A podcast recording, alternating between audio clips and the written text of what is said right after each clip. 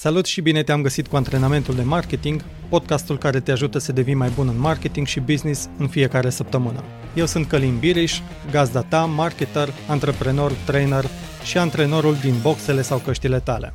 Haideți să-i dăm drumul cu antrenamentul de astăzi.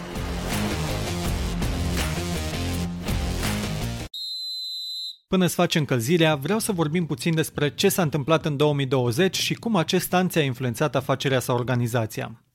Cu siguranță la finalul anului 2019 ți-ai făcut planuri mari pentru 2020 deoarece economia părea să meargă bine.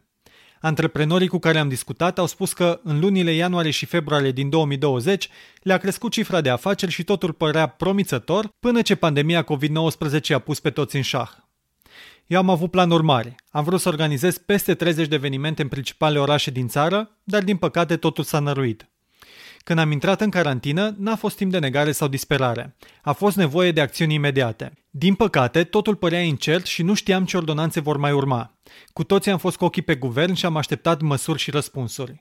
Au fost oferite ajutoare multor companii afectate, însă n-a fost suficient. Multe sectoare au avut de suferit enorm din cauza virusului și a deciziilor necesare pentru a opri răspândirea acestuia.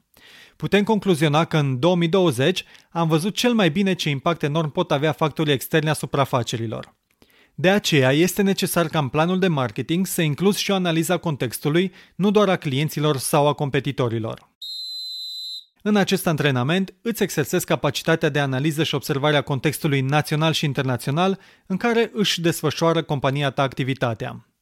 Această abilitate ți este de folos pentru a salva compania de la faliment în cazul unei accelerări a unei amenințări macroeconomice sau te poate ajuta să-ți crești businessul în mod exponențial dacă profiți de oportunități pe care competiția ta le ignoră.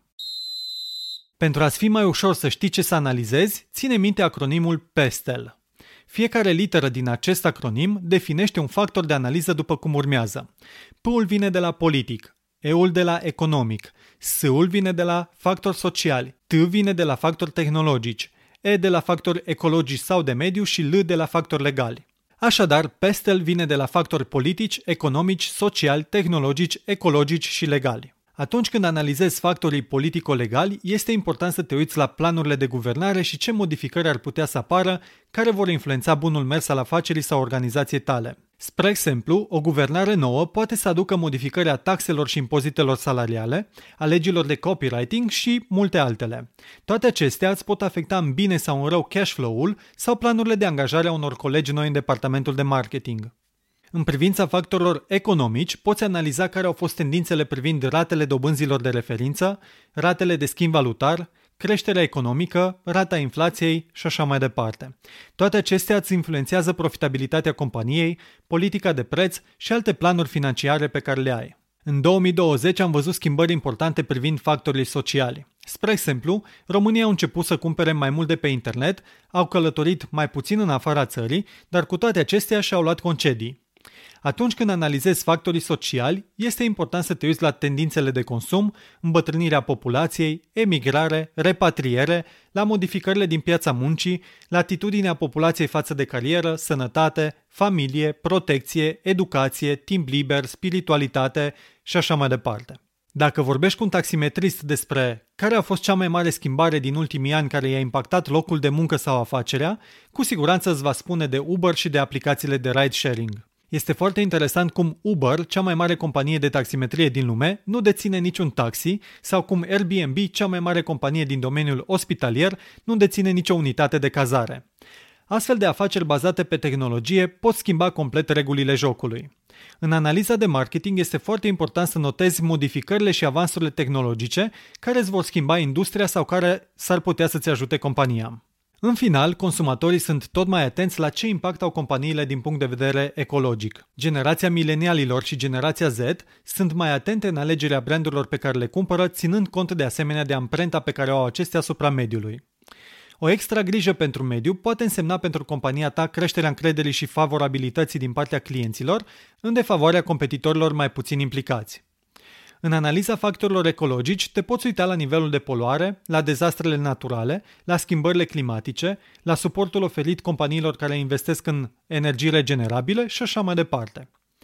Așadar, analiza contextului din prisma PESTEL poate să te ajute să descoperi oportunități sau amenințări importante de luat în considerare privind strategia de marketing și business a companiei sau organizației tale. Începe chiar acum și fă analiza factorilor politici, economici, sociali, tehnologici, ecologici și legislativi. Citește știri și articole din presa de specialitate din industria ta, caută studii și analize, urmărește interviuri sau podcasturi cu experți, dacă ai posibilitatea, discută direct cu experți sau consultanți din industrie sau chiar vorbește cu alți marketeri de la competiția ta. După perioada de cercetare, uită-te peste notițe și determină care tendințe devin amenințări sau oportunități pentru compania ta. Ulterior, când dezvolți strategia de marketing sau business, ține cont de această analiză. Nu mai sta pe gânduri. Începe chiar acum partea de analiză și documentare Pestel.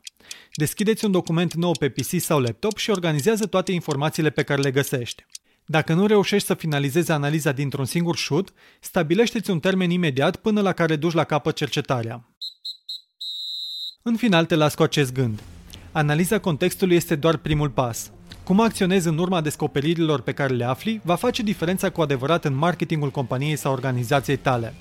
Sunt Călim Biriș, antrenorul tău de marketing și îți urez mult sport și energie.